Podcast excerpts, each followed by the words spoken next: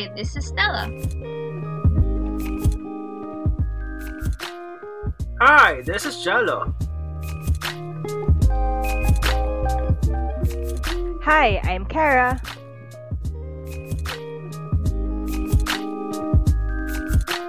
And this is Centennials, your guide to everything millennial.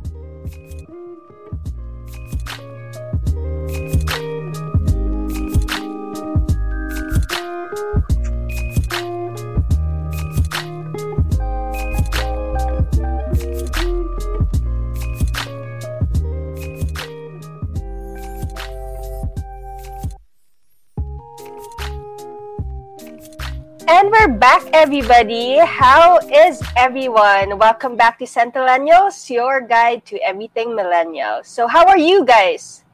Hey, I'm good. and Stella. syempre, syempre, okay, okay na okay si Stella because she's fast surviving. uh, hindi, eh, eh, yeah, okay.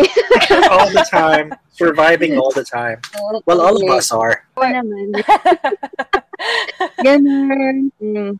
Ang dami na nating episodes and nandiyan pa rin sila nakikinig pa rin sa atin. So thank you so, so mm-hmm. much everyone. Hearts to keeps on sharing our podcast to your friends, your family members, and to everyone who you know needs it. So thank you, thank you for the support. Mm-hmm. As we always do on the first part of our podcast, what are the news that you know, guys?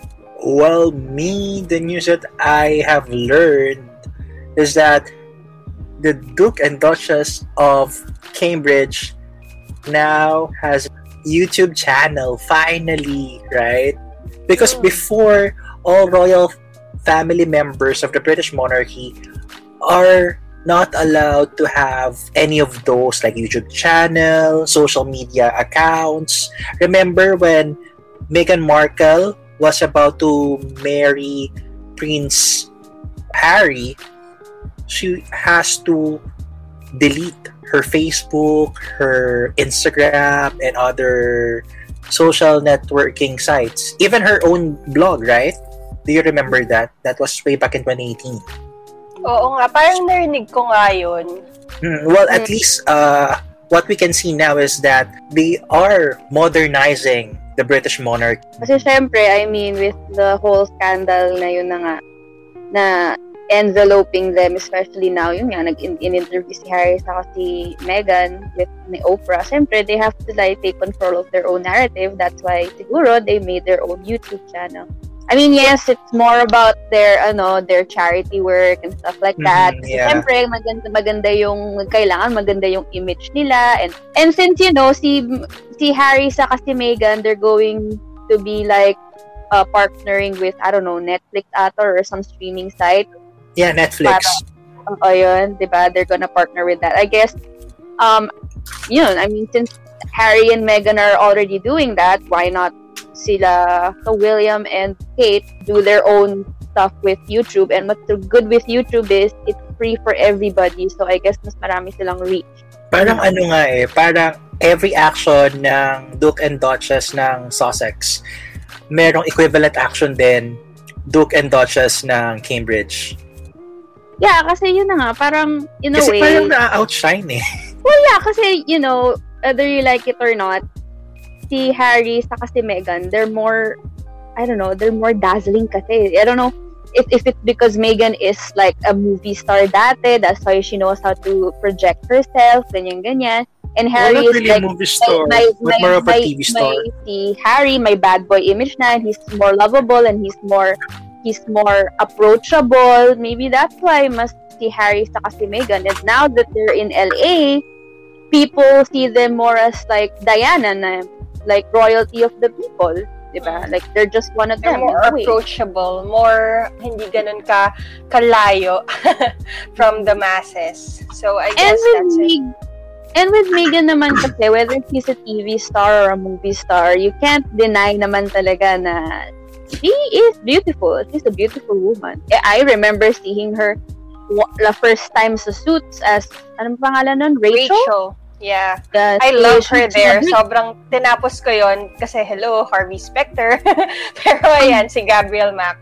Uh, talagang, Mm. she was good there actually. Yung, kaya lang nainis lang ako kasi nga with all the the royalty uh, coming to her that time, parang talagang tinanggal nila yung character with parang sobrang abruptly. If you watch Suits, Hmm. you know what I'm talking about. Bigla na lang siya Yeah. nawala. Alam mo yun? Yun. Ah, na, sayang yung ano nilang dalawa ni, anong pangalan ni, nung ano asawa Mike. ni, ano, Ni Mike. si Mike. Ayun. Yeah. So, ayun. Well, with Kate naman, it's okay. Pero yun na nga. I mean, I understand why mas mukha silang stiff kasi they're going to inherit the throne. And with the throne Yeah. comes and more William responsibilities. is the crown prince eh. Oh, with the throne comes more restrictions, more responsibilities, and a lot more work into maintaining Yeah, and their all image. eyes are on them. Yeah. So with Harry, kagaya nga nasabi ko sa episode natin minute when we were talking about the royals, with Harry, since he knows he's not gonna inherit the throne, he has more room to to move. Yeah. Yeah, I guess And the- that's so. Na, and the fact na, yun na nga, I mean, now, I don't know if still cut off from the royal family. Kasi, like, the last time ata na naano ko is, sabi niya is, he got cut off nung na start ng 2021. Hindi ko alam kung nabalik na siya sa payroll ng royal family. Pero buti na lang nga, si um, Diana nag-iwan sa kanya ng pera before she died. Buti na lang. So, at least may pera siyang panggastos when they're in LA. So, and you know ayun. what? Si Meghan Markle, she's not allowed to borrow anything from the crown jewels anymore. Anymore. kasi di, okay lang. I mean, it's not, it's not Those tiaras, earrings, Okay lang. necklaces. She doesn't need that naman to be a princess naman talaga. Well, I mean, she can afford those. oo nga. Pero yun na nga. I mean, for you to be a royalty, yeah, oh, like, my crown. Pero if you carry yourself as a roy as royalty, ganyan, you can still be royalty. And she Mhm. carries herself well eh. So, yeah. Props to Meghan and Harry for making it work despite being, like, ostracized by their, by their own family. families, actually. Not just the royal Hmm. family, even yung Yeah, kasi may issue din si ni Meghan sa ng dad Markle niya. side. Oh, well, so on other news, ano pa ba yung mga alam natin ngayon na nangyayari? Mm. Bilang Wala, an- an- an- Ah, ano ba? I don't think this is like just to be clear, ah, like this isn't important news, I guess, if people are ano, pero um I think this is news that we think is interesting to us and some people. I mean, just light, just to lighten the mood. Ang pinaka biggest ata sa akin since kinain na nga po ako ng buong buo ng NCT. um, NCT Dream has released their first ever album. So I'm very proud of my boys. I'm very proud na naka I'm very happy na nakabalik na si Mark and that they abolished the whole graduation system nung nag-debut sila and that they're all together as a seven-member band. So it was released yesterday. When by yesterday I mean May 10. And I have to say after listening to the tracks, it sounds pretty different from their teeny bopper sound. Kasi yun nga, they're all 20s. Oh my god. I still cannot believe that all my little boys are like in their 20s na kasi like from being 13 years old, 14 years old, now they're like in their 20s, mga, ban- mga binata na sila. So yeah. Their their sound is a lot more different na. It's very Welcome to adulthood. Well, yeah. Welcome to adulthood, boys. Just enjoy the ride. It's confusing. Pero yun nga, congratulations to my little boys, not so little boys anymore. well, congratulations to them. So, and of course, may isa na namang use. Siyempre, this is still NCT. If you guys don't know what NCT is, they're, um, they're SM Entertainment 23-member boy group. Yes, there are 23 K-pop members. in short, guys. Yeah, it's K-pop. So, um, there are 23 members in that group. And then, ang pinaka-concept nila is expandability. So, parang, as time goes by, dadagdag sila ng dadagdag ng members. Talaga yun- ba? ah, yun yung, yun yung whole concept nila. Tapos, it's from different countries. And Pero meron, S- SM is, ano rin, di ba? Sila rin yung sa Super Junior, 2AM, 2PM, SNSD. No, 2 a.m. and 2 p.m. is JYP. Ah, JYP. Pero Super SNS Junior and SNSD. SM. SNSD, yes, SM. SNSD, Mm. Tiny, Espa, um, FX, ano pa Mm. ba? Red Velvet. Sige, kaya mo EX. yan. Go. Isa Oo, isa yun ni Stella. Kasi ano yan, talent manager yan ng ano yan, ng NCT. Black, ang Blackpink ba? BTS and Twice. Sino Twice ba? is in JYP. It, Twice is in JYP. Blackpink Mm-hmm. is in YG.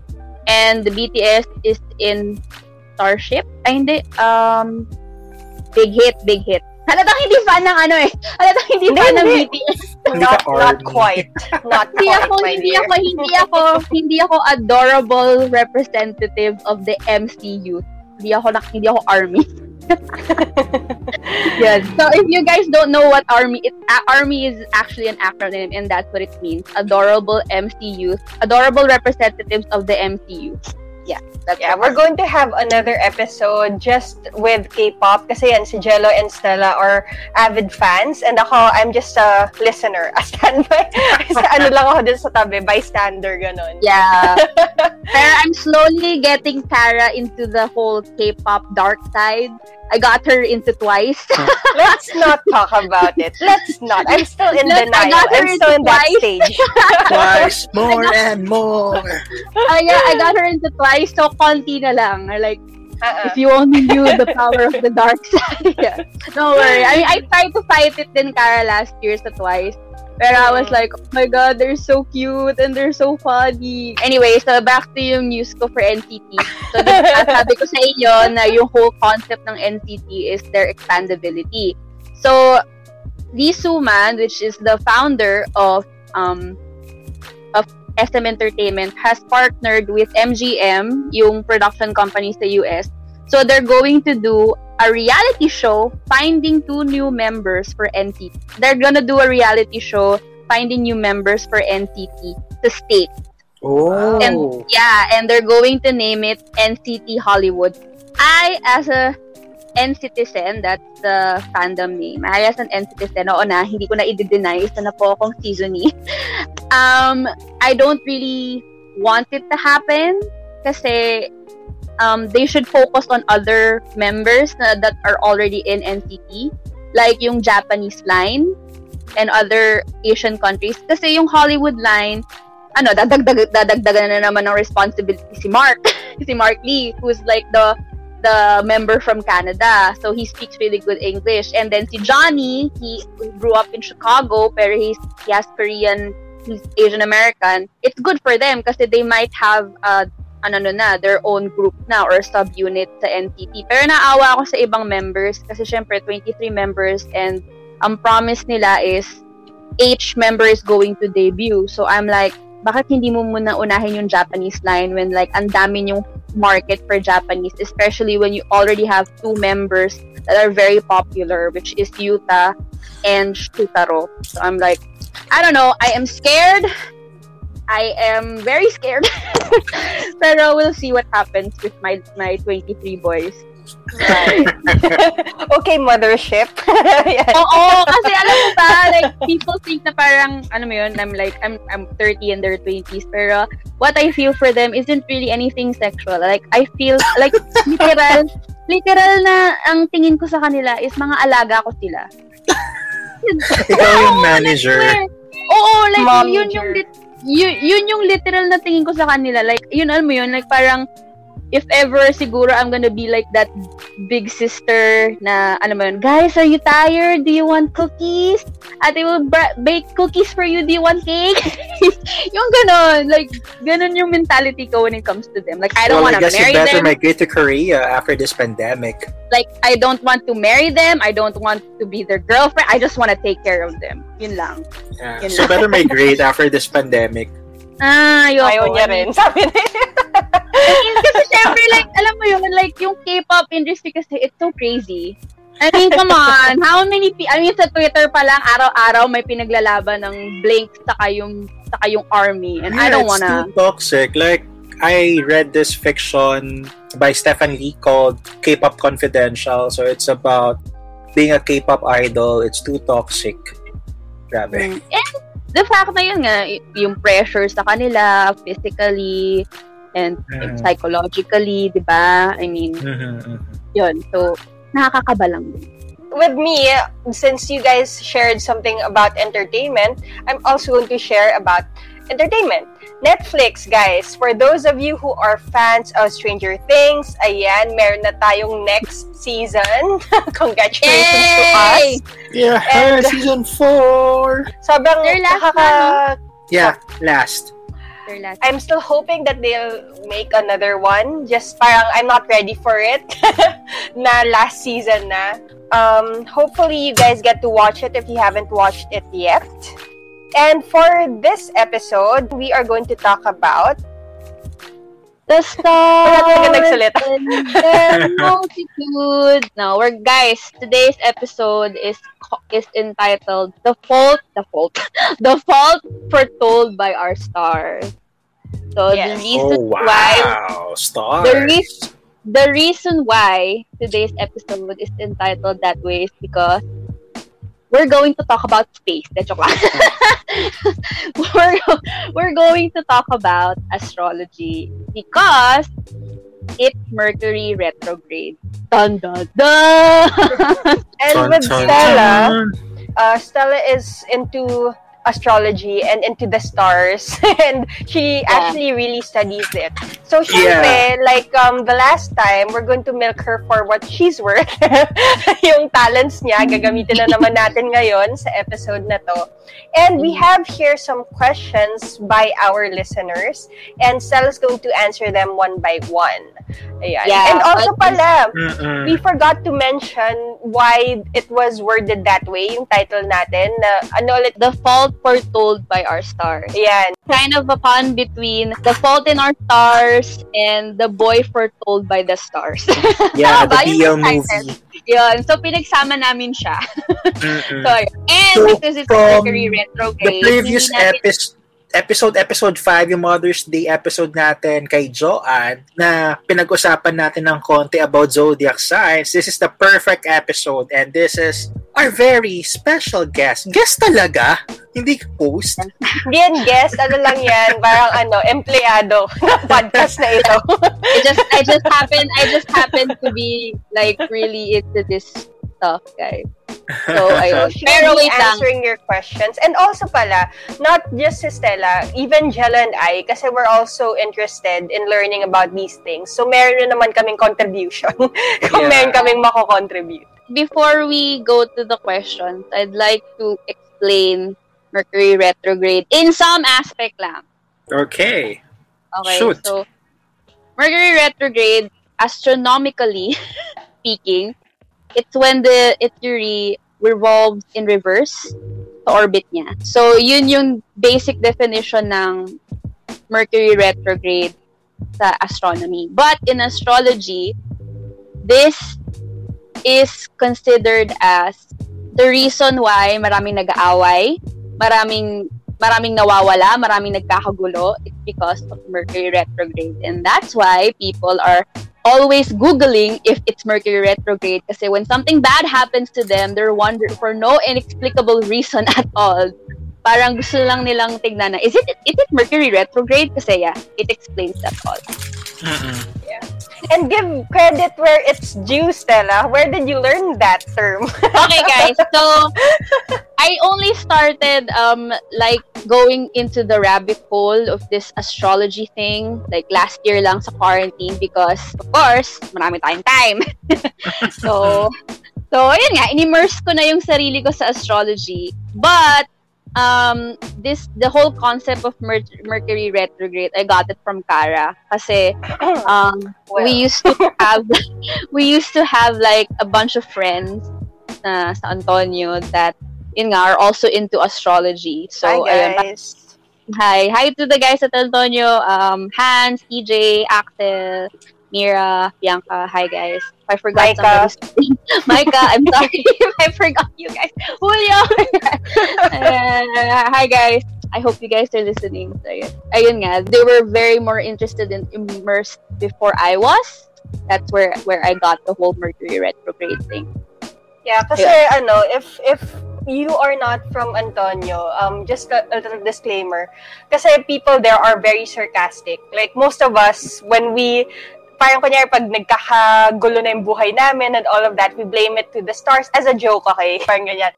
So we say it's Mercury retrograde nga kasi, kaya nga nagkakagulo yung buhay namin, or dahil kasalanan ni Gardo. Basta, you will understand if you're from Antonio. And Yeah. so, Stella was like, what do you mean by Mercury retrograde ba? And then she researched it. It's a term that a lot of people can relate. So that's why we're going to discuss it today. Uh, I'm going to explain this further later on. So, ano. Oh, bilang second name mo naman is Zenaida, di ba? yeah, my second name is Zenaida. Hi to my grandma. Hi, Lola. We always, ano, we always joke, Stella, na siya nga yung, ano, yung Madam Zenaida because she knows a lot about astronomy. Astrology, not astronomy. Okay. Ano ba Astro- difference? Oh, yan. Explain mo ano ang astrology difference. sa astronomy. Okay, astronomy is like a legit science. Like, So it's a branch of science. yeah, it's a branch of science. It's like the study of the stars, their placement, their compositions, their movement. Yan, yan yung astronomy. Astrology naman, for me, ah, this is my definition. It's more of like, it's more of a belief system na parang it studies kasi the meaning of what does it mean when a person is born under this, under that, how does it affect their personality, ganyan, ganyan. And it's Mhm. not, and as we all know naman, science doesn't really recognize astrology. Okay. Yun, yun yung difference nila. Astrology is not a science. Yun lang yun. and astronomy is a science. Thank you for enlightening us. There we go.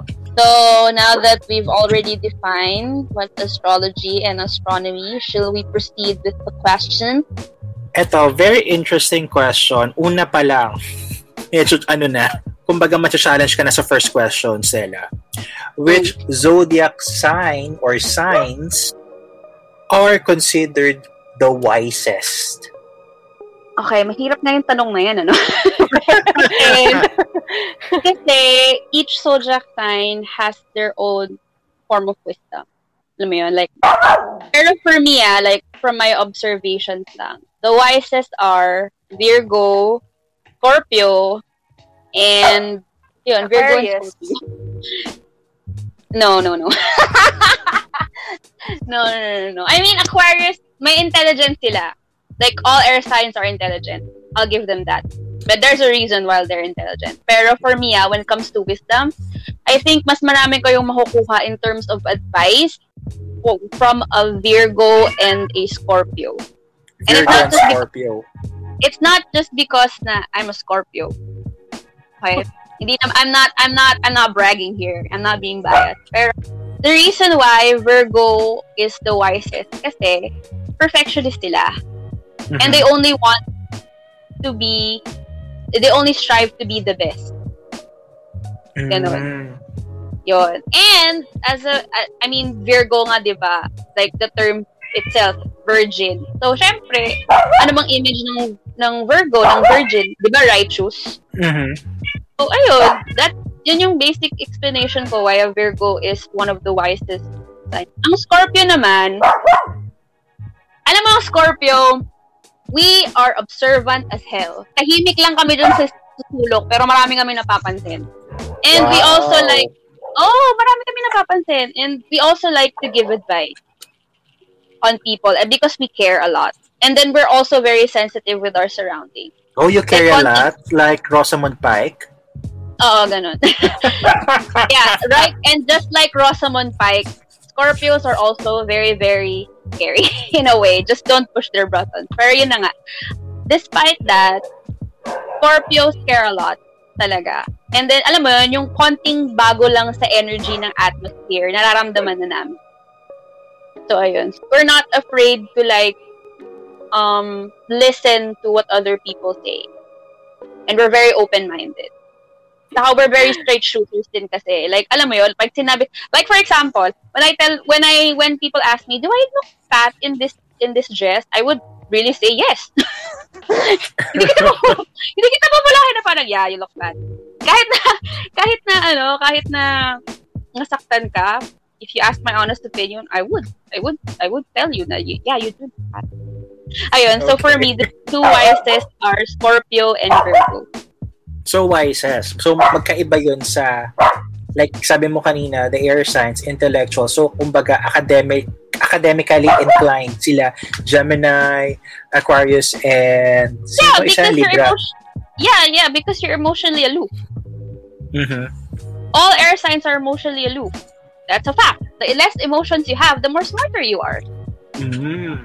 Scorpios kasi, perceptive smart sila. Yun nga, um, Kela kasi, she's the type of friend na parang she would message us at the weirdest hours of the day and ask us if we're in a safe place, if we're okay, if we're, pero mas parang kaming lahat, all of our friends would go, ano bang, bakit? Bakit ang dami mong tinatanong na ganyan? We're okay naman. We just talked yesterday. Alam mo yun? Tapos, why are you asking me now if I'm okay? And then she goes like, wala lang, nararamdaman ko there's something wrong with the universe. And I'm like, what? Yeah, may OMG, I remember Yeah, yeah. something. Yeah, may mga ganun ako. Like, for example, like, for example, one random moment lang kasi iniisa-isa ko yung mga yung mga yung mga kaibigan ko. Hey, how are you? Are you okay? Ganyan ganyan and then they would ask me, "Why are you asking? Why is it so random?" Wala lang, I just feel weird. Yeah, remember Stella, uh, last 2019 or early 2020, it was so random. You just messaged me. Si Cebu, ano ko, Cebu person ko, na parang sabi mo, Jalo, okay lang ba si Toot? Sabi ko, Mm. ha? Bakit? Why? What's wrong? Tapos may nasa-sense ka. And ayun nga, something happened last year sa kanya. Ayun. Yeah. I'm not, I'm not, ewan ko. I mean, it's kasi she's happens. perceptive. Yun nga, parang Medyo ano siya. really perceptive. Parang final destination ng peg mo, Stella. And just to be clear ha, I'm not a fortune teller. Like, you know, ma- ma- ano lang ako sa mga, ah, madali lang ako makaramdam sa mga stuff. Pero wala kang third eye. Wala. Wala. Hmm. Wala, Unfortunately, wala. tutulugan niya lang yun. Kami nga, tinutulugan yan pa yun. Wala. Pero I've had, I've had, I have, I've had some creepy experiences din. Na I will, that we will discuss on a different episode. yes. Okay. And so lang ano, explain lang rin. For me ah, parang Aquarius is also one of the smartest ano signs is Mm. kasi they, they're they have the highest level of analytical intelligence sa measured sa cognitive and IQ nila na levels. So Oh, yeah, yun, that's why silang dalawa ni Scorpio, okay na okay talaga silang pagsama kasi they're the ones that you would want to have as friends when you're going to go out. Kunyari, meron kayong um, travel itinerary with friends, silang dalawa yung dapat nandun. Kasi yung isa magaling mag-survive, yung isa naman magaling makaramdam kung may danger impending. Ganon. Yeah. Well, I think that's because Aquarius and Scorpios are fixed signs. Yeah. And we will discuss that later. Okay, ito. This one is, is Leo times Leo compatible? Natawa ako sa tanong. Ayun, Ikaw, Kara, Stella. what do you think? Leo, Leo. Leo, Leo. From Well. experience. From experience. Grabe, na caught off guard naman ako ng tanong na to. Dapat kay Stella to. But anyway, sige. As a Leo myself, and having to have, syempre binilang ko, di ba? Four? Four ba yung exes ko na Leos din? Wow! Yeah, oh, four. Oh my gosh. Parang, it, it's a fun relationship, yes. Kasi nga pareho kayo ng personality in a way. Pareho nyong naiintindihan yung isa't isa. And you're very, um, siguro when it comes to conversation, pareho kayong may ambag or may contribution, which is a big thing for Leos because we like people with substance and who could relate to what we're saying or yung mga kwento namin. But on the other hand of the spectrum, ang problema dyan is sobrang dami yung drama. Tapos hindi nyo agad i-address and you'd rather like give each other time off hanggang sa hindi nyo na siya i-address. Parang ganun. Parang yun, yung, yun lang yung napansin ko. Tapos pag in-address nyo, sobrang it has to be something big. It's either mag-uusap kayong dalawa and all of your other friends would be involved na lang bigla. Basta it has to be something grand. Kasi nga Leo eh. We're very flashy that way. Yep, that's true. Ayan. So, my opinion naman, ito lang, when it comes to like sign compatibility, especially if it's like same sign, ang tanong ko lang is, ang basic question ko lang, ang dyan is, would you date yourself? That, Yun yun. that sounds so, ano ah. yun lang, yun lang yung ano ko. So, if you, if you, kasi yun lang yun eh, like, you're, you have, the, you're the same sign. Of course, may mga differences kayo sa natal chart nyo. Pero, yung sun sign nyo are the same. Basically kasi, pag sinabing, pag same kayo ng sun sign, there's like this saying ata na parang don't date the same sign as you. Pero yun na, I mean, this isn't an exact science. So if you really like that Leo person, go! Landin mo! Malay mo mag-work. Malay mo outlier kayo sa astro in an, an astrological concept. Landi lang ng landi, guys. Yeah, at saka malay mo, forever mo yung kapwa Leo mo, di ba? Yun. And then, Like Pero, parents ko, parehas na Libra. Grandparent, grandparents ko, parehas na Capricorn.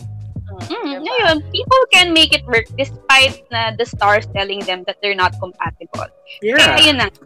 Yun. Kasi nga, it's So- not an exact science. Ang astrology Yeah. nga is not an exact science. Why. You have your Yeah, own yun free naman. will. Exactly. So, ako naman, in, a, in an astrological point of view, uh, ideally, same signs, people with the same sign should not date.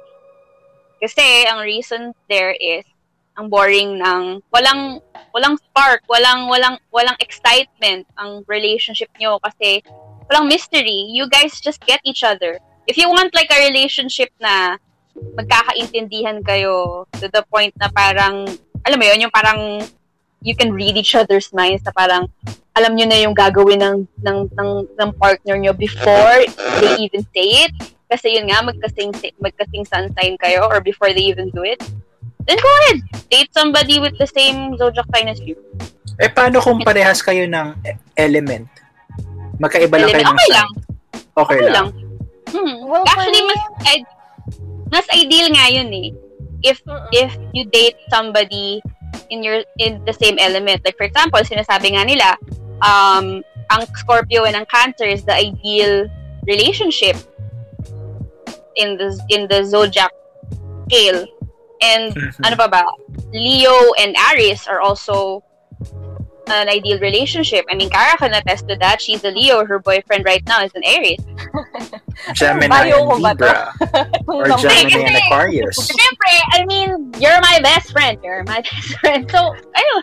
Stella kasi, since, yun nga, we've been best friends ever since. So, I've had the most relationships while I was at college. And she knows, parang siya gumigit na kasi very, ano si Stella, eh, Scorpio kasi. So, before may mangyari sa amin nung ex ko or nung mga nanliligaw nung time na yon she would be there and like already judge them on set. So parang lahat ng mga nangyari sa buhay ko when it comes to relationships, alam ni Stella.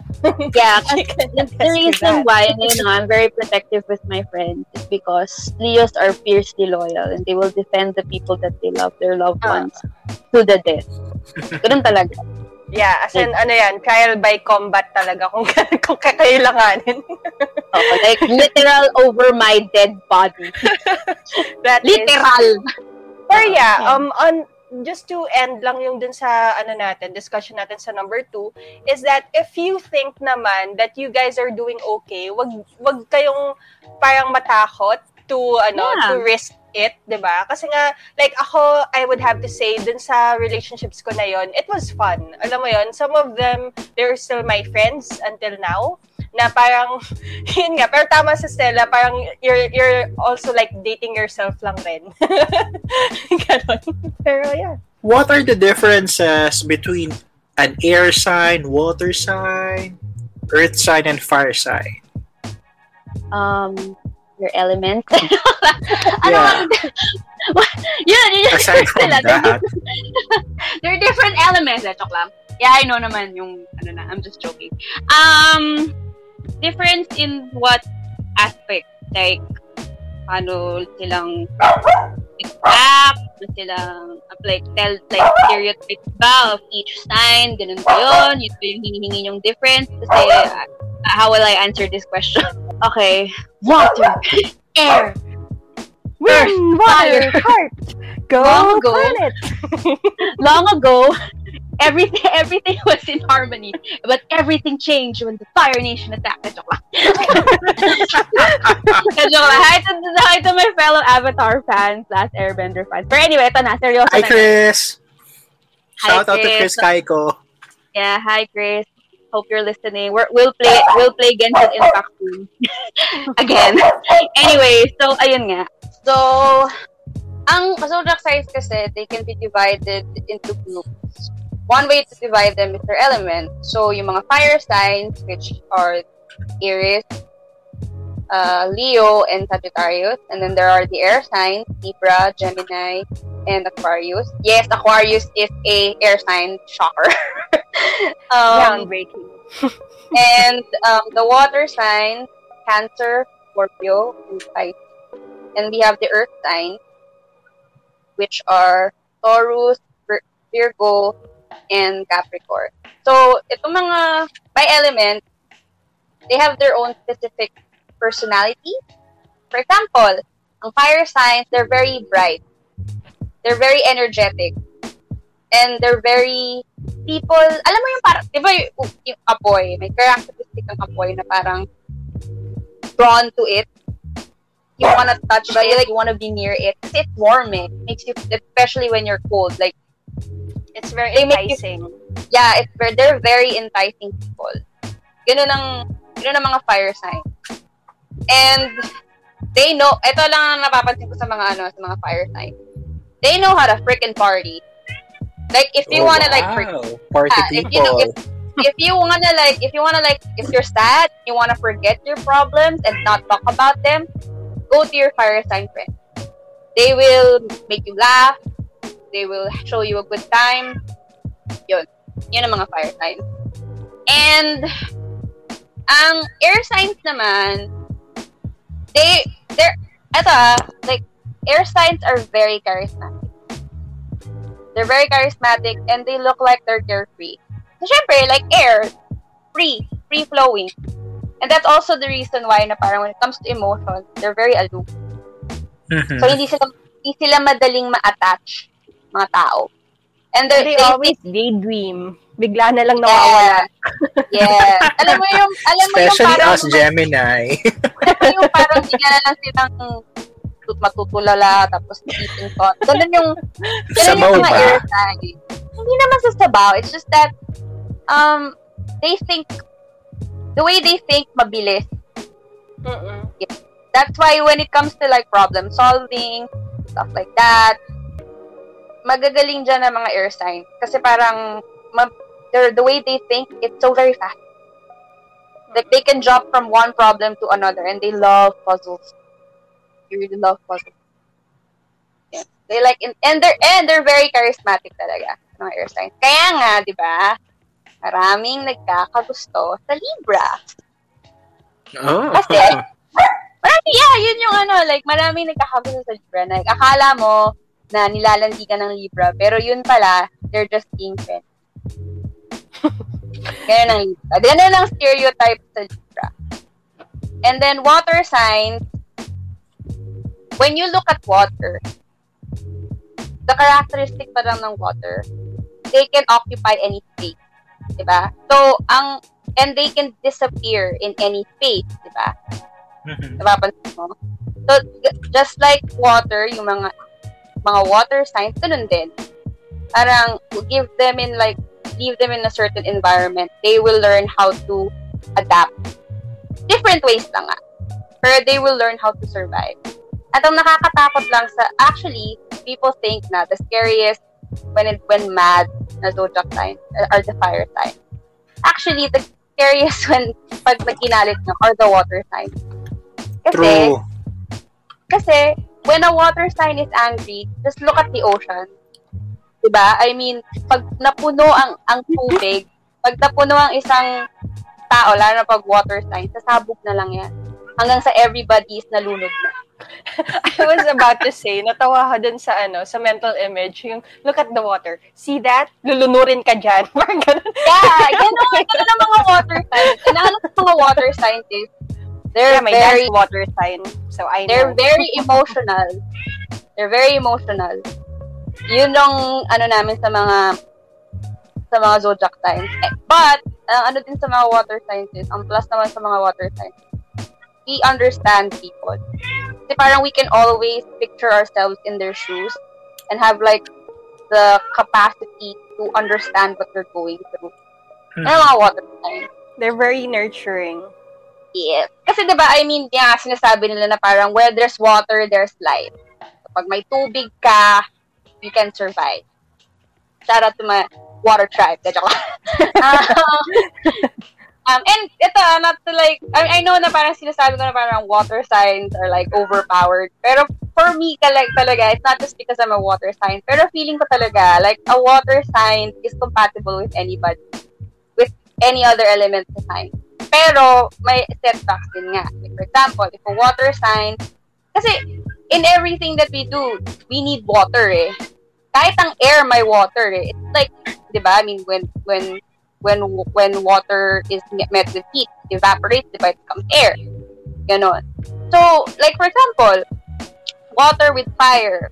Kasi may may hydrogen din ng fire eh, and then may oxygen din, di ba? It's then like an elemental aspect of it.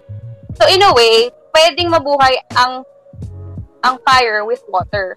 Pero once na, na pinuno ng fire ang water, water can kill fire. And ang air naman, basically, air and water are kind of the same, pero once na hindi kayang buhatin ng air ang water, Hindi And then, talaga. ang- yeah, and ang water naman and earth, if given the right amount, may bubunga sa earth. 'Di ba?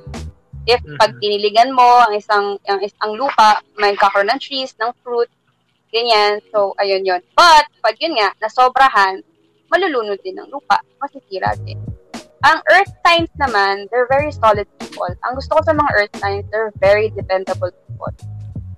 And then when it comes to like making money, kasi ano ba, where does money come from? Di ba trees? And where does trees come from? Di ba ground? Di ba earth? so, ayun. So, earth signs know how to make money. They know how to improve themselves and they know how to build things that last.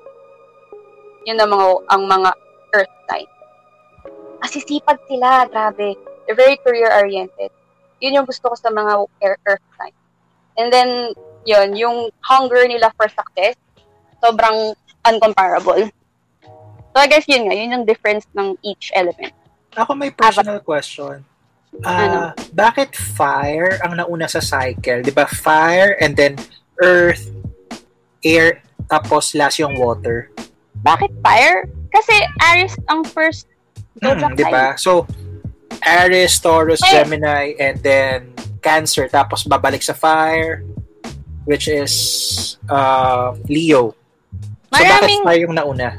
Maraming stories dyan eh. For example, like Just give us a brief or short story. folklore, may folk, may folklore dyan. Sa totoo lang, sa totoo lang, sa dami na ng stories, hindi ko na alam. Okay.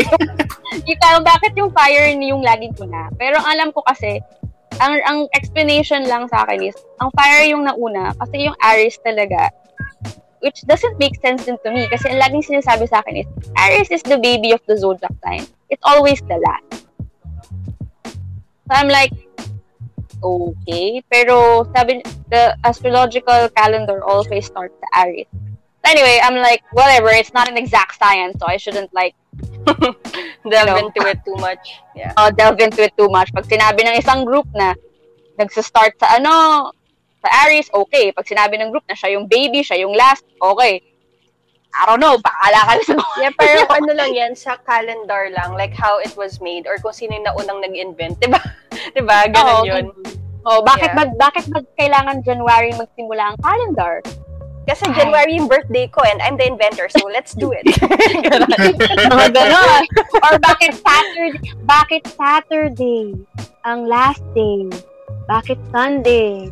Yeah, di ba First- Well, before? depende sa'yo kung ano ang first day or last day ng week, di ba? No, kasi di ba So, before, why is- like, like why we is learn it. Why is the sky blue? Why is the grass green? Why? we'll never know. Joke lang. The sky is blue because, yeah, yun na yun. Pero anyway, next question. yeah. next Okay, question. number four. Which zodiac signs are easily hurt? Ayan, no? Dito tayo sa usapang sakit. Oo, ako din, I agree. Cancer. is one of Cancer, those yeah. Cancer. I mean, I love my can. I mean, I love my cancer friends. I really love them. Pero guys, you are known as the most emotional zodiac Super. sign. Pag konting ano lang, alam mo yung mga cancers, like konting um especially sa emotions. Like if you break up with a cancer, you have to be strong. Mhm. Kasi hindi ka tatantanan yan. That's like true. kailangan you have to break up with them in a ano ba in a gentle way And that is And you- gentle, di ba? i mean when you break up with a cancer kailangan you have to explain it to them why why you're breaking up with them Pero they, You have to- kahit na i-explain, they will still um ask you ng ilang beses kung bakit. oo ganun sila and then alam mo yon like yung ano pa nila is parang ano ba gagawa sa akin? Wala naman ako pang ginawa para sa'yo. Kung Yeah. Ay, mga ganon. I Ganun know, mga I know friends who are that sign ng cancer. Ganun talaga. As in, parang uulit-ulitin nila yung yung reason or I mean they will list all of the reasons why tapos pero alam nila sa sarili nila na wala namang wrong with them so they just wonder bakit sila iniwan ganyan basta it's a replay of all the episodes ng buhay nila Yeah. They go on circles. Day ba or kasama ako? Kasi, ano eh, sinasabi ko cusp ako, pero according kay Stella, walang cusp. Oh, isa po ako sa mga tao na hindi po naniniwala sa mga cusp. Kasi once na you learn your birth chart, hindi naman kasi nila ilalagay doon na Gemini, sun sign mo, Gemini slash Cancer. yeah I mean, Pero kasi, you're, yun. Pero ako kasi The parang, may konting Oo. akong cancer na ano eh, na personality eh. no, no, Jello, the, the only reason why na you you think na you have Cancer personality is because you have, you're a Taurus being. Lang. Ayan, po, luma, um, lumalalim na ang ating usapan Oo. ng mga ganyan-ganyan ng Taurus Oo, Venus. Don't worry, guys. This will not be the last episode that we're going to do uh, the astrology or we're going to use Stella. Don't worry. We're going to have other episodes. So I hope that you keep on supporting us and also Oo. listen in pag meron kami mga gantong episodes as well. So, Yeah. abangan nyo na lang. Yeah. Pero guys, if you believe in cusps, go ahead. I'm not stopping you. Pero for me personally, I think cusps are a load of hooey. I don't believe in them, so ayun. Following Each is, yeah, to each is to each their own. Signs Okay. pala ang sabi niya. Um, going back to the question, signs, not just signs. So, what other signs do you think are easily hurt aside from cancer? Oh my god. Second, sino yung parang Cancer talaga eh. Ako, guess ko Pisces. Usually water signs eh. Cancer talaga eh. Oh, water, okay fine. Water signs din talaga are easily hurt. And sige, ko sige fine. Pisces. Sa- If, eh, saka, saka, saka, saka fine, dagdag na rin natin yung yung Aries. Kasi baby. Oo, they're like the baby of the zodiac sign. So, madali silang mainis. Mad, like, konting frustration lang nila talagang, ah! Gaganon na sila. Yeah, Ganun very sila. Mag- emotional. Mag, mag-aamok na sila because nga, yun nga, they're the baby of the zodiac sign. Water signs naman, they react to pain very differently. Like, yun nga, yung cancer, they're very cry and they're very like, iisa-isahin nila na parang, wala naman ako ibang ginawa ako, di ba halin ka? Bakit mo kailangan magkawin? Yan, ganun sila. Yeah, I know cry. someone na ganyan. Na parang ang tagal-tagal tagal daw nilang nag-date and all. Tapos, tapos in the end, biglang may ibang naging, ano, naging partner yung guy. Lagi niyang tinatanong, bakit? Akala ko ba I'm the one? Parang ganyan-ganyan. tapos, ano, and then, biglang eventually, like, nung tinanong ko namin ano ba talaga yung nangyari and all of that, parang ang sabi niya is, kasi we text every night, ganyan. So parang inassume na niya na parang they're going to go, you know, somewhere. Yeah, somewhere Yeah. steady. Pero wala naman, like, when you ask them if there was a concrete um, thing na sinabi nung nung guy, 'di ba? Mm. Na ano, na to make you realize na yun nga, we're going somewhere. Wala naman, parang walang concrete. So ganon, ganon ang cancers, I think. Kasi most of them, most of my friends who are like that, ganon eh. Yan. And tama si Jello actually. The Pi- Pisces are very emotional as well. But, Yung ex ko Pisces eh. Napaka-emotional. Wow! Ito na po. Yan, lumalabas na. Nako, nako po. nagkakaroon ng This is a shout out to my ex! Ayun. So, nagkakaroon na ng ano, guys. Nagkakaroon na ng bias ng mga exes, sa mga ganyan. But anyway, nga, ang Pisces din is very emotional. But, ang, ang nakaka, I don't know, ang Pisces kasi, ang difference nila when they're, when they're hurt is that Passive they're aggressive. very, oo, they're very passive aggressive and at the same time, pabebe sila. Yeah, tapos overly romantic. Ayun. Oh, yeah, that's a story. They're like, flowers and fields and picnic dates. Mga ganyan sila. Birthdays. They will not forget birthdays. Yan. Like, alam mo, every time like I think of a Pisces, lagi kong naiisip is pastel colors.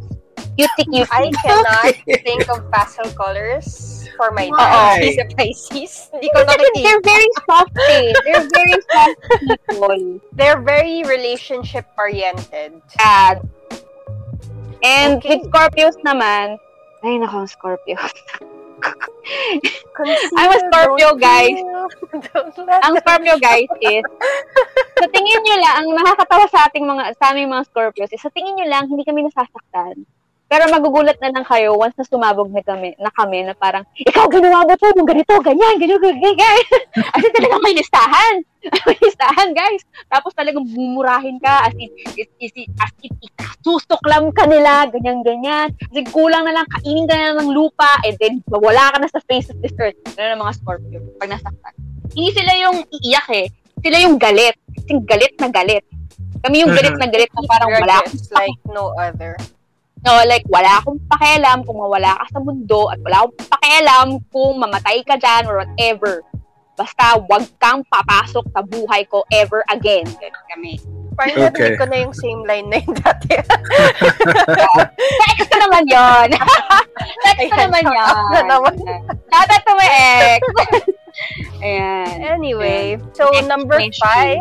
Okay, next Number question. five. Ito, uh, hindi siya specific yung question. So, I assume that the question com- could be compatibility as lovers or compatibility as friends. So, which are the zodiac signs go well together? Okay, guys. Ito lang ang kailangan yung tandaan when it comes to like compatibility. Same elements and same modality. Yun lang yun. Same What is element, modality? modality, modality, ang, basically, ang modality is the energy and vibe that the signs give off. It's another way to group the signs. Pero I'll explain modality later. Pero ang easiest dyan, since yun yung pinakamadami, is if you're looking for compatibility, compatibility whether friends or in a relationship, go for for signs that are in the same element as you. Yun yung pinaka-basic. Yun na yun. You can't get, you can't go wrong with that. Yun yung pinaka-basic. So, for example, ako, Scorpio ako. Ang pinaka-compatible sa akin is Cancer and Pisces. Yun yun. Jello, you're a Gemini. So, ang pinaka, ideally, ang pinaka-compatible sa'yo is Libra, Libra and Aquarius. And Aquarius, yeah. Ideally, yun yung pinaka-ideal sa'yo. And then si Kara, she's a Leo, so Sagittarius and Aries. Ayun. Yun yung basic-basic nun. Pero there yeah are other so, factors. si Taurus, kunwari si Taurus, Capricorn, and Virgo. Oo, tama. Yun, same. Pero there are other factors kasi. You can't just base these things on like the sun sign lang. eh. You have to take into consideration then yung moon sign nila, yung Mars, Mercury, and Venus signs nila. Lalo yung, you have to take that into consideration. So, maano din yun. Like, ito lang, i-explain ko lang din. Like, me and Kara, she's a Leo, I'm a Scorpio. We're both fixed signs. That's why we make things work. Kasi magkaparehas kami ng energy that we give off. When I say fixed signs, hindi kami madaling mag-adapt to change. Like, we like things the way they are. Tapos pag if uh, something is introduced to us, something new in a routine, parang at tagal naming ma-pick up. Kasi we're so Mm. used to our ways. Ganun ang mga fixed signs. So, ako, And Gemini, Gemini ka, so you're a mutable sign. easily adapt to anyone. Hindi naman. You're a mutable sign. So, ang ano sa'yo, Jello, is, you, when it comes to like confrontation, you don't like it.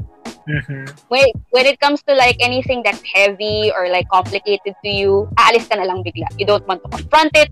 You don't want Ay, to. yeah, ano, you're true. very, you're very flighty. Ang first response mo to danger is like, run. Di ko na, ayaw mo na lang mag-explain. Ayaw mo na mag-ano. Kasi sa'yo, sa gaba lang yun eh. Yeah. Yun ka. yun ka.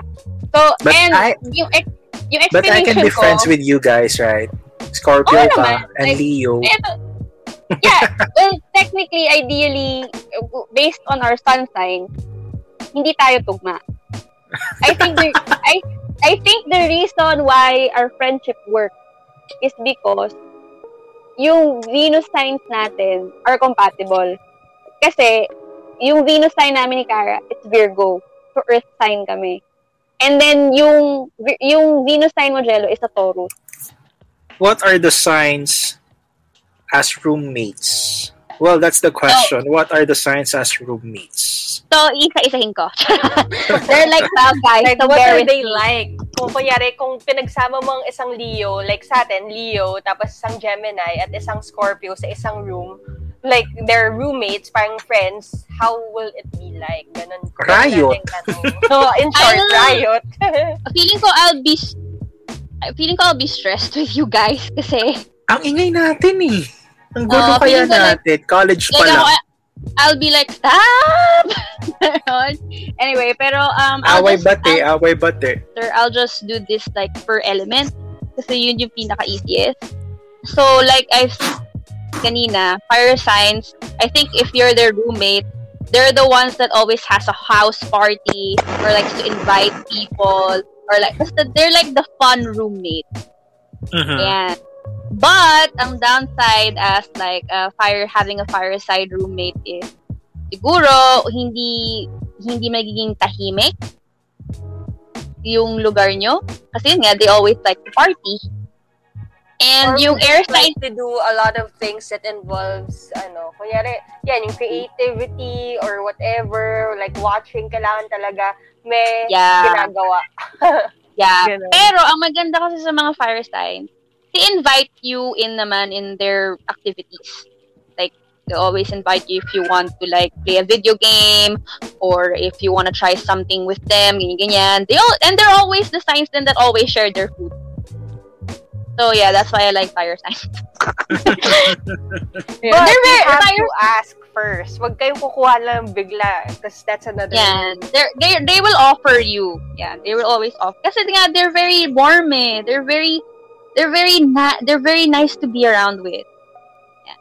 They give you that exciting, warm feeling. Yun yung mga fire sign. with, ano naman, air signs naman, feeling ko sila yung roommate na laging wala. Yeah. Like, pagising mundo. mo na lang, like, pagising mo na lang, wala na sila. Like, ayun, magli-leave na lang sila ng note, hey, I'm off to ganito, ganyan, and then, ano, there's, y- yung ganon. Tapos yung, feeling ko sila din yung roommate na mahirap kausapin. Yung ano, yung tipong kunyari nasa, nasa, it's either lagi silang wala or lagi silang nasa room nila na hindi mo alam kung ano ginagawa nila doon. Oo. Sabi mo nga, Stella, di ba, pagkausap mo ako, parang gymnastics. Oo, like, especially for me, na sobrang hirap. And, is, kasi, ako, Scorpio ko, so, yung Mars ko and Mercury ko is Scorpio. I'm a true Scorpio. While Jello is a true Gemini. Kasi when you look at his chart, maraming Gemini. so, ang malas, ang ano kay Jello is, yung Mercury din niya, and then yung Mars din niya, hindi, ang Mars mo is, I think, Aries ata. Pero ang Mercury mo kasi is Gemini din. So, the way you talk is very Gemini. Like, ang daming paligoy-ligoy. Like, for example, I'm just asking you a yes or no question. Ang dami pa pang sasabihin. Ganun ang Gemini. Tapos, no Ako naman, white. Ang dami, ang dami ko na lang, dami mo na sinabi and I'm like, so you still haven't answered my question. Yes or no? Tapos marami ka na namang sasabihin. And then ako naman, frustrate na ako sa'yo. Sabi ko, Jello, just give me a yes or no answer. and then you're gonna be like, hindi kasi ganun kadali yun. I just need a yes or no. Ayun, ganun, ganun ng mga air sign. Feeling ko ganun. When it comes to Libra din kasi, ang mga Libras kasi, when it comes to decisions, they're like, I don't know. Kuwari, like, simple question na, saan mo gusto kumain? I don't know, ikaw, saan mo gusto kumain? And then when you give them like something, sabihin, ay, ayoko doon. Like, okay, Italian. Sabihin ko, nah, I don't want Italian. Chinese? Alam mo yun? We can't decide. We're They can't fickle-minded. decide. Oo. Like, yeah, like, ano ba yun? Yung parang, like, yung Libra kasi like, um, scale everything. Yung problem sa Libra. Ang Aquarius naman, they're very straight shooters ang Aquarius, pero parang, they don't give, ex- they will, they're very straight shooters, like, you ask them a yes or no question, they will answer yes, no, ganyan, ganyan. But they won't explain. So, iba ang Aquarius compare sa amin, Oo. mga Gemini at Libra. Oo. Ay, parang, they, they, they will still leave you confused. Parang ganun. Parang, yung mga Aquarius kasi, they're like, eh, ito eh, ganun eh. That's why they're the type of people who enjoy memes. Alam mo yun? Yeah. Aquarius, Oo, they like, yeah. Bible nila yun. Ang memes, like, Yeah. they would they would laugh at it all day.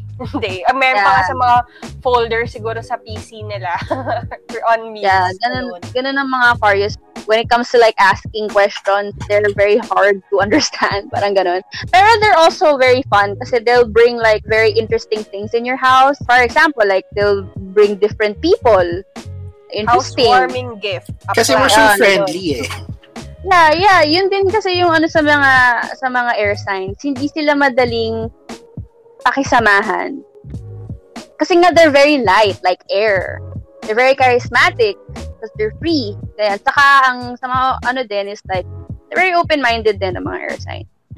Ang mga, yung mga water signs naman, mga water signs kasi are very nurturing. Like, tatanungin ka namin, kumain ka na ba? Or, uh, or may kailangan ka ba? I'm going to the grocery, may kailangan ka ba? Pero at the same time, kami din yung mga tipong mga roommates that just want to be left alone. Gets na parang, kakamustahin ka namin, ganun. Pero at the same time, just leave us alone. You guys have to have your alone time. Kahit sa Oo. isang buong araw, kahit bigyan mo kami siguro ng 3 or 4 hours alone, Mm. okay na yun. Parang ganun, for you guys. I mean, Saka feeling ko, ang mga water signs, sila yung roommate mo na mareklamo. Yes. yes. Feeling ko ako yung magiging roommate na mareklamo. Yes. Like, for example, bakit kasi hindi nyo, hindi nyo tinatapon yung mga tira-tira nyo sa mga sa mga Yes. tam, sa tamang basurahan? Oh my Ganyan, God, the nagger. Yeah, Alam- I'm alam a mo, nagger. Guys, si Stella, we've never been, ironically, si Stella, never pa kami naging roommates niyan. Well, siguro yung mga instances lang nung college when we had to stay in Baguio for our Mm. soul project nung time na yon and also yung mga retreat ng sa Calorwega, ganyan. Yun lang yung mga moments na nagka-roommate talaga kami ni Stella. Pero like in actuality, living with her, not yet. Pero ilang beses na niya na ako nasabihin or kami nung dati kong kasama, um, si Jace, diba? Parang lagi niya kaming sinasabihin na, you guys fight like an old couple. Oh, ano ba yan? Ilagay niyo na tong gamit niyo dito. Alam niyo yun, yung hindi pa siya, hindi pa siya doon tumitira, ganun na siya. So how much Yeah. more pag nakasama niyo siya sa bahay? Gan- ganun ako, like, tapos, alam mo yung gusto ko malinis. like, I like putting things, I'm very, like, alam mo yun, gusto ko yung parang, hindi ako makagalaw pag alam kong magulo yung isang lugar. Gusto Ganun niya ako. malinis, pero pag ginalaw mo gamit niya, away yan. Oo. Ayoko nang mag- I remember nung ano, 2014, 23rd birthday mo, Stella, nung nag-slumber party tayong tatlo sa isang hotel. Dun, yeah, my I remember that. Ito yun na, yung slumber party na yun. Tapos, nangyari? Ako din eh. Enjoy lang. Enjoy. Akala ko sign, ganyan. Hindi na lang. Typical. Ayun. Diba? O, yan guys ha, air sign. Ang earth signs naman, feeling ko, sila yung laging busy. Sila yung laging naghahanap ng mga ways to improve your home.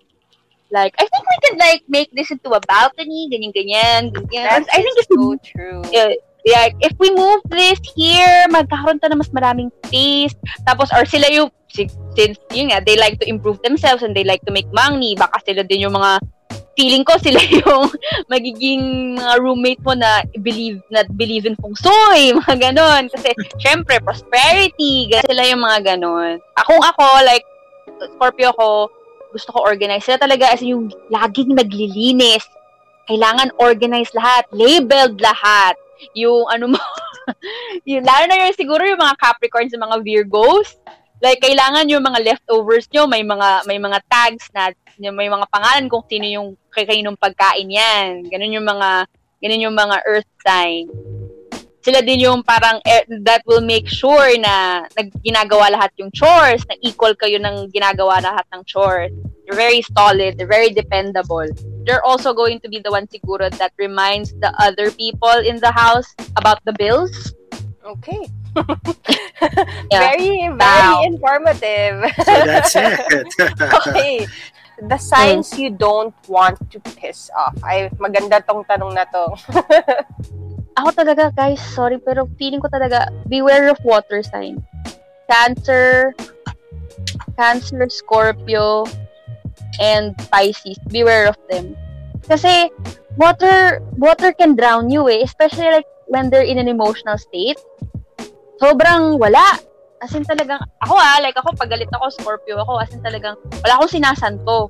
Para akong, alam mo yun, dami kong bala na parang, ikaw, ganito ka, ganyan, ganyan, ganyan, you know, bakit na ganyan? As in talagang no holds bar. As in hanggang sa I will I will personally bury my enemies to the ground. Bury them alive. Ganon sila. Ganon kami. Ang funny thing is, may mga water signs din naman na serial killers. Pero ang pinakamaraming serial killers ata na kilala are Gemini and Sagittarius. Na-search ko siya before. Parang Mm. ginugol ko which zodiac sign has the most serial killers and it's Sagittarius. Mm. Ayun. Yun. parang Sag nga. Wait, let Pero may Scorpio na serial killer ah. Yeah, well, at least meron. That's the dumb Scorpio joke. Ang pinaka is actually Pisces. Yan. So, water sign. Madami. 11.8% of serial killers were Pisces. Eh? Tapos, Water sign. Closely, closely followed by Scorpio and Sagittarius, which Eh? were Water signs.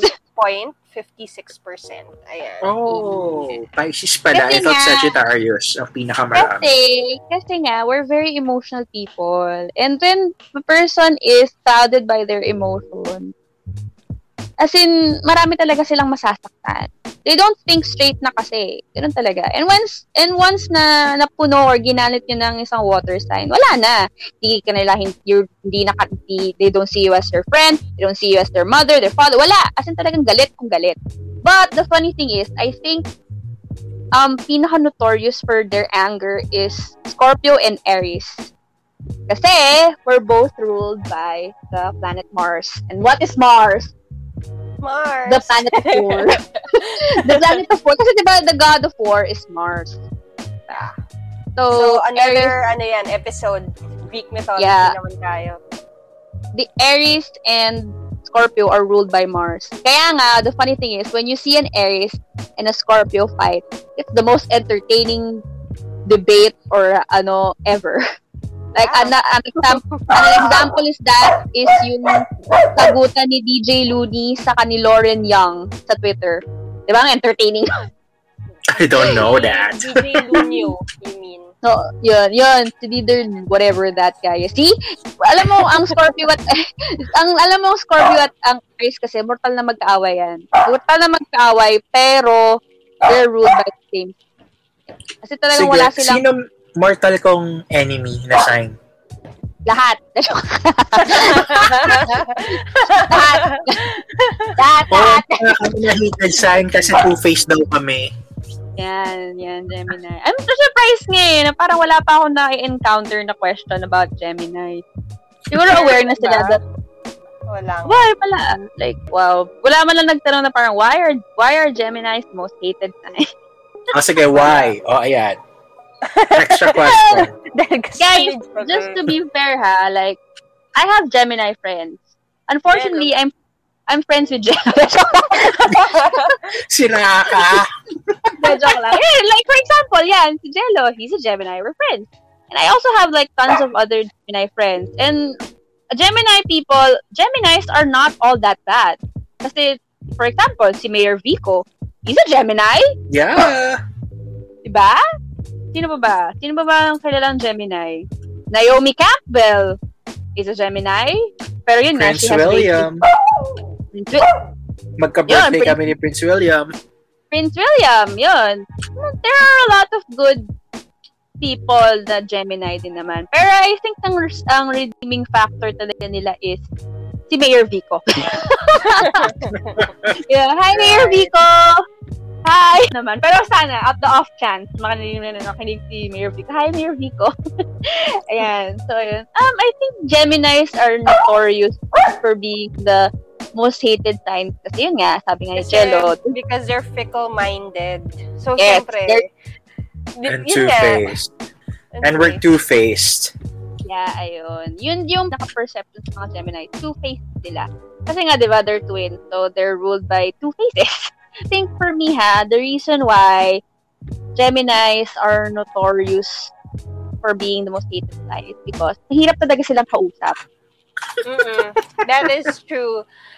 I, I as in, as Guys, in, alam niyo ba talagang- tong dalawang to, si Cara at saka Stella, hirap na hirap sila sa akin. Thank you Yeah. for acknowledging that. Ayun. Na- and, and Gulong gulo. pabrother. As in, like I said kanina, when I tried to speak to Jello, yes or no answer lang ang hinihingi ko. Kung ano na nung sinabi niya.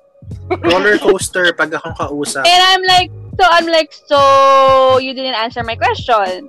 Why? Like, is it yes or no? Ganyan, ganyan. And then, yeah, may iba pa na naman sasabihin. Tapos sabi ko, I'm, I'm just asking for a yes or no. sabi Pero ang It's good not that side of things naman, if you want like to know um, a story, sila yung pinaka-entertaining na magkwento. Yes. Kasi Animated sobrang- kami. Like Very ako, animated. Dalang mga Gemini. I admit, super animated ako, di ba, Cara, Yeah. Stella? Yeah, Mm. and naalala ko, I remember you were telling us a kwento nung isang passenger mo dati na, na nag-amok ata sa, ano, sa airline kasi she wanted a blanket, parang ganon. Tapos, as in, ang haba ng kwento, pero sobrang entertaining kasi parang ikaw, but it was just a kwento na dahil nga gusto niya ng blanket, eh bawal yun or something like that. Tapos parang Yeah. ikaw, you, you're just really so involved dun sa kwento ni Jello dahil sa sobrang animated niya. And Ayan. that's also the reason why people don't people think that they cannot trust a Gemini. Kasi yun nga, madaldal sila. We have a blabbermouth. Yun. Kaya guys, pag nakapatay kayo ng tao, huwag yung Huwag sasabihin. sa Gemini. Or any air sign for that matter. yun, somebody who can keep a secret. okay. I think yun yung reason. Pero Geminis are very fun to work with. They're very energetic. And they're they love solving problems. And they Like have a lot yung- of yung- ideas. Yeah, because we we want Hmm. our minds to be stimulated eh. Yun yung ano yun sa kanila. Like, pag when there's We a, like when there's intellectual conversations. Yeah, yung mga ganon. Pero minsan din, hindi. Kasi ang mga, ano, mga Gemini, silang kausap and madaldal a little closer. yun. Pero they're good people, guys. Don't let being the Gemini hinder you from Yeah, getting to know somebody. true. Yeah, Don't be Also, intimidated if by you're us. a Gemini, don't be too hard on or harsh on yourself. Kasi nga, it doesn't mean that just because you're a Gemini means you're the worst person or the wor- worst zodiac sign of them all. Kasi Kahit we na all marami nagsasabi. oh, diba? we all have our pros and cons. Well, we're the guys. best. So, all right. So, question number nine. Why Aris is so competitive? Totoo ba? I think all fire signs are very competitive.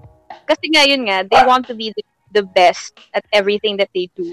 Kasi diba, na parang yun nga, they want to be seen as as the life of the party, the person that you want to be. Kaya nga, di ba, napansin nyo na parang most celebrities are Leos, si Bretman Rock, Leo, si Emma Watson, Aries, si Lisa ng Blackpink, Aries, diba? Si Taylor Swift, Sagittarius. Oh, si Miley Cyrus din, Sagittarius, 'di ba? Sila yung parang nakaka-fixate sila eh, 'di ba? When you look at the fire sign. Pero I don't think the Aries is the most competitive fire sign. I really think that Sagittarius is the most competitive fire sign. Ah, that's true. I have a personal experience. Hmm. Can Sige, I share? Si Oh. Hazel, when we were in uh, Bangkok, Thailand, uh, six years ago. Um, Hi, Ate Hazel! hi, shout out to Hazel, to my BFF. well, when we were in Bangkok, Thailand, oh, she was so competitive kasi we attended this uh, one day cooking class and Mm. super pabibo siya.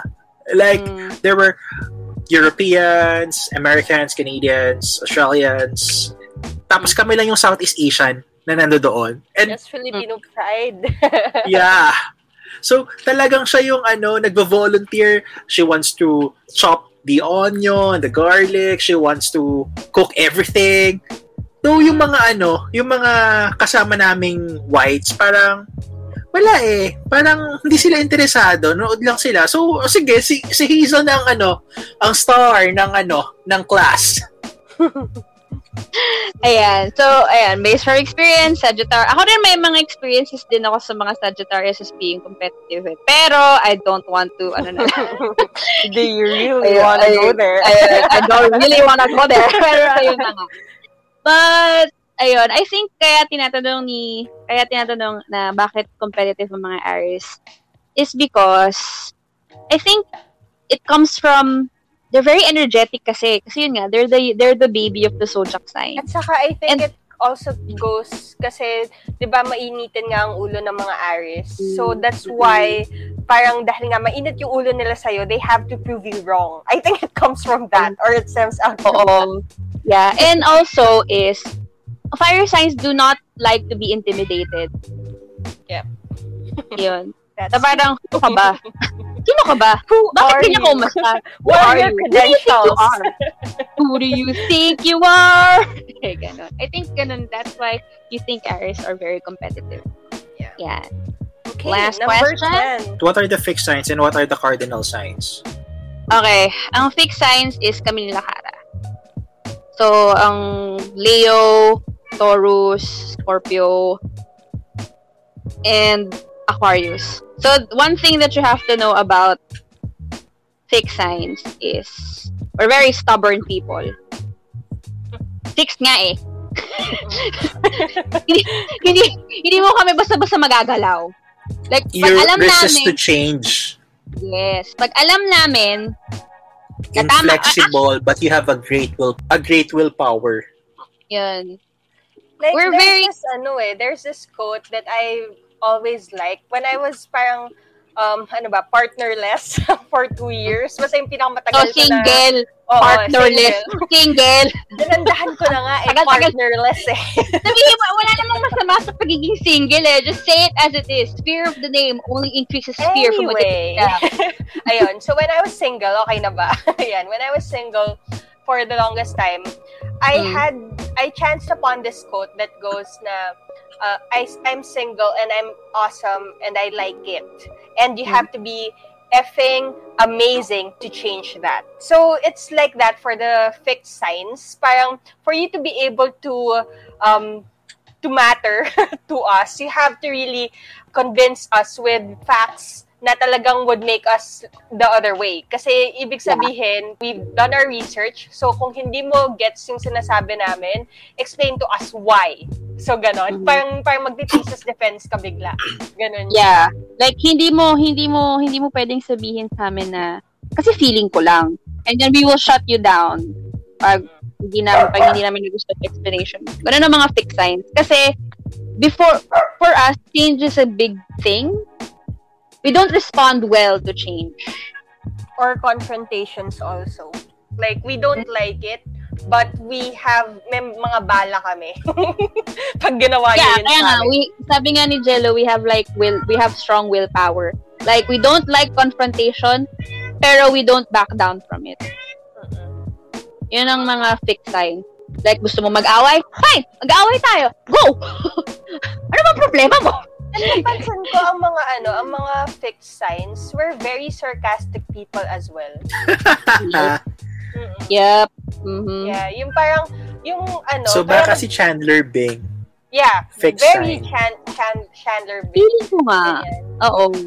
Ayan. Mhm. Kasi nga parang ano eh, like, we don't, we don't like confrontation and when you don't uh, you don't shut up, di ba? About y- yung parang hin- inaano mo kami, kin- kino-confront mo kami with all of these issues. Well, Hmm. sige, sasabihin namin, okay, pagbibigyan ka namin.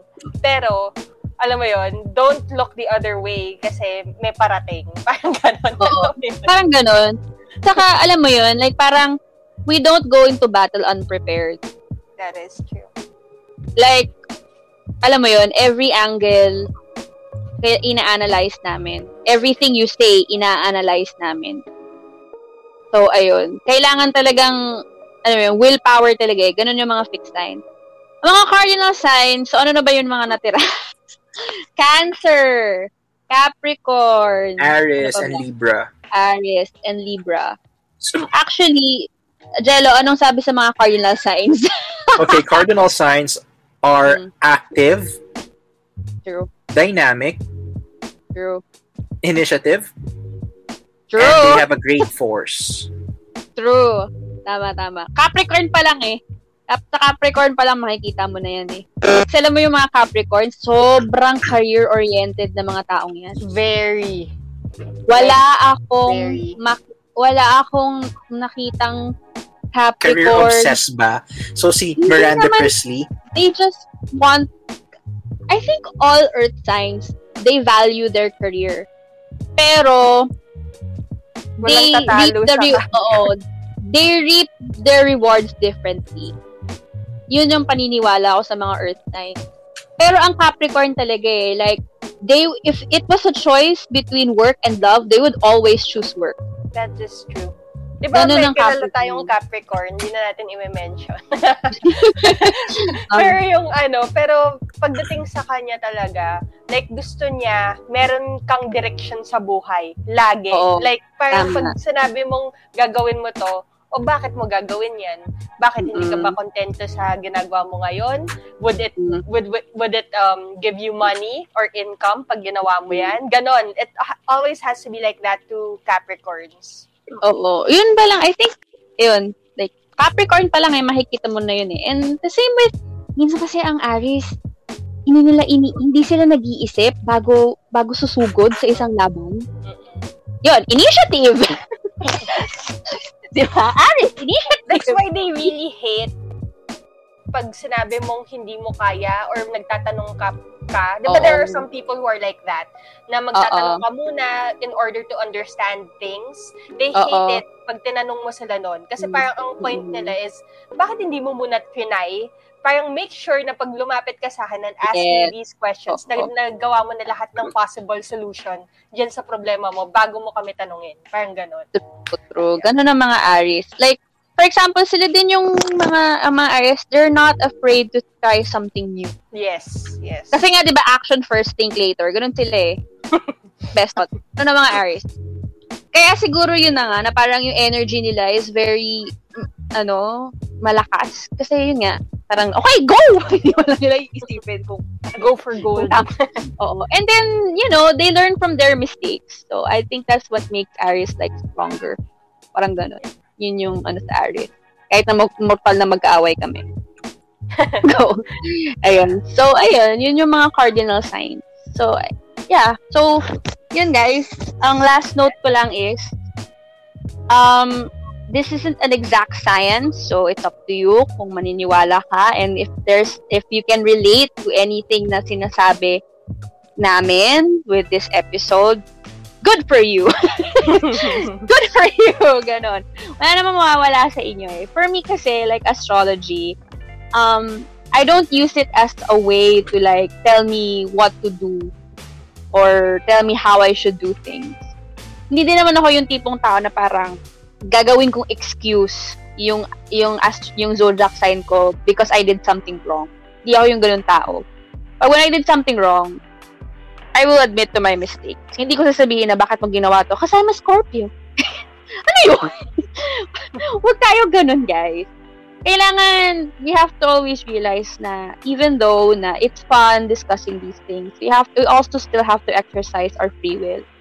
So, kahit na sinabi ko na, sinabi ko kanina na ideally, discretion niya na rin talaga yun kung susundin. Sabi nga ng kapatid ko, na doesn't believe in any of this stuff, sabi niya, oh, may mawawala sa'yo, your dignity.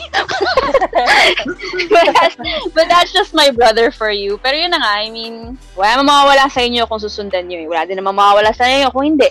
just practice your own free will. It's up to you lang talaga kung maniniwala kayo.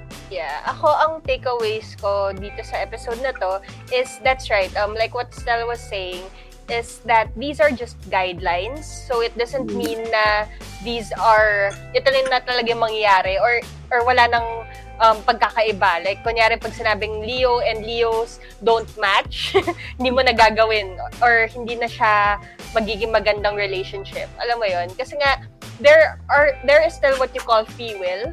So there are Mhm. still things that would um how do I say this? Parang that would kind of change yung mga mangyayari sa buhay mo. And it's not exact, like what Stella was saying. It's not an exact science. So it's really up to you then. And yes, please be accountable for your actions. If you do did someone wrong, um, apologize and own up to it. Don't Mm. say na just because you're, uh, let's say, uh, Capricorn or whatever, kung ano man sign mo, di ba? Kaya mo ginawa yung mga bagay na yon Kasi it, it doesn't prove anything.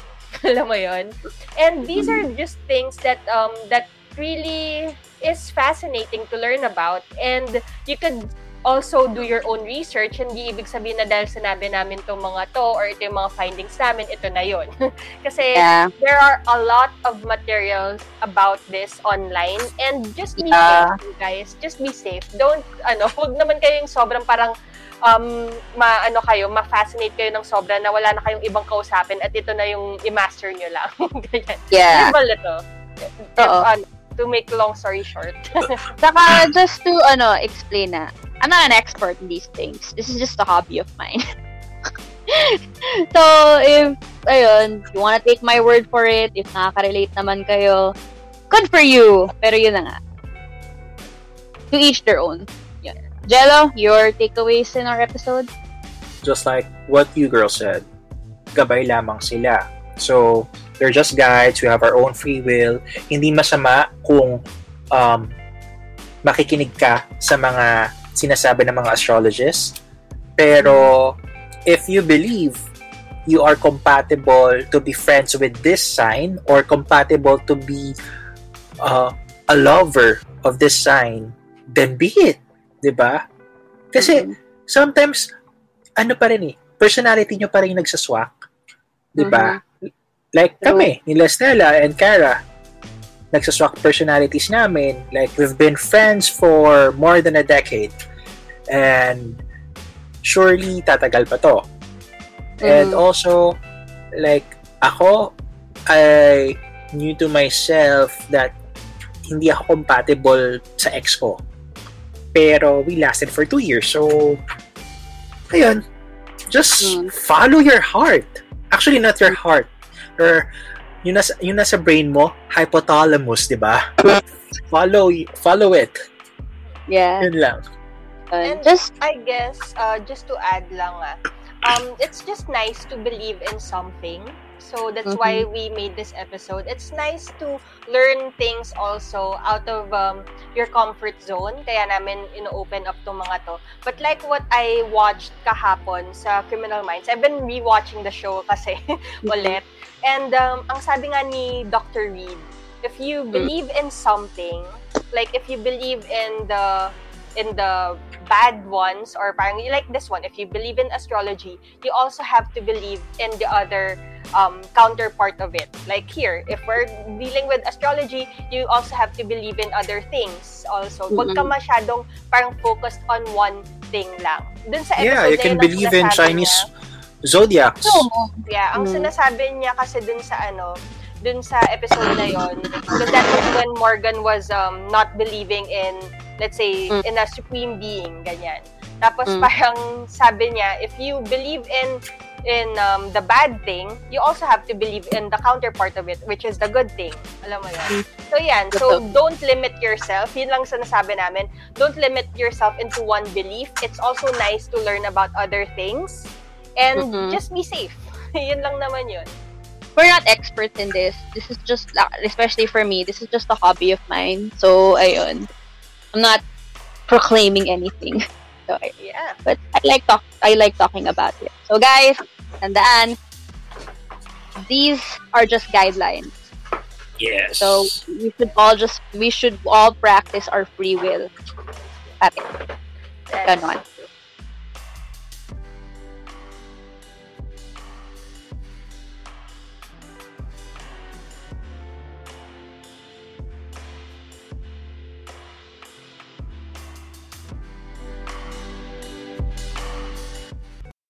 And that's it for our episode today.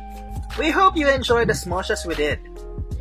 This has been Centennials, your guide to everything millennial. Recorded in our own homes, edited like we're in one place for your listening pleasure. Remember to follow us on all our social media accounts Instagram, Facebook, and Twitter. Just search Centennials. Listen to us on Spotify for free and take us with you wherever and whenever.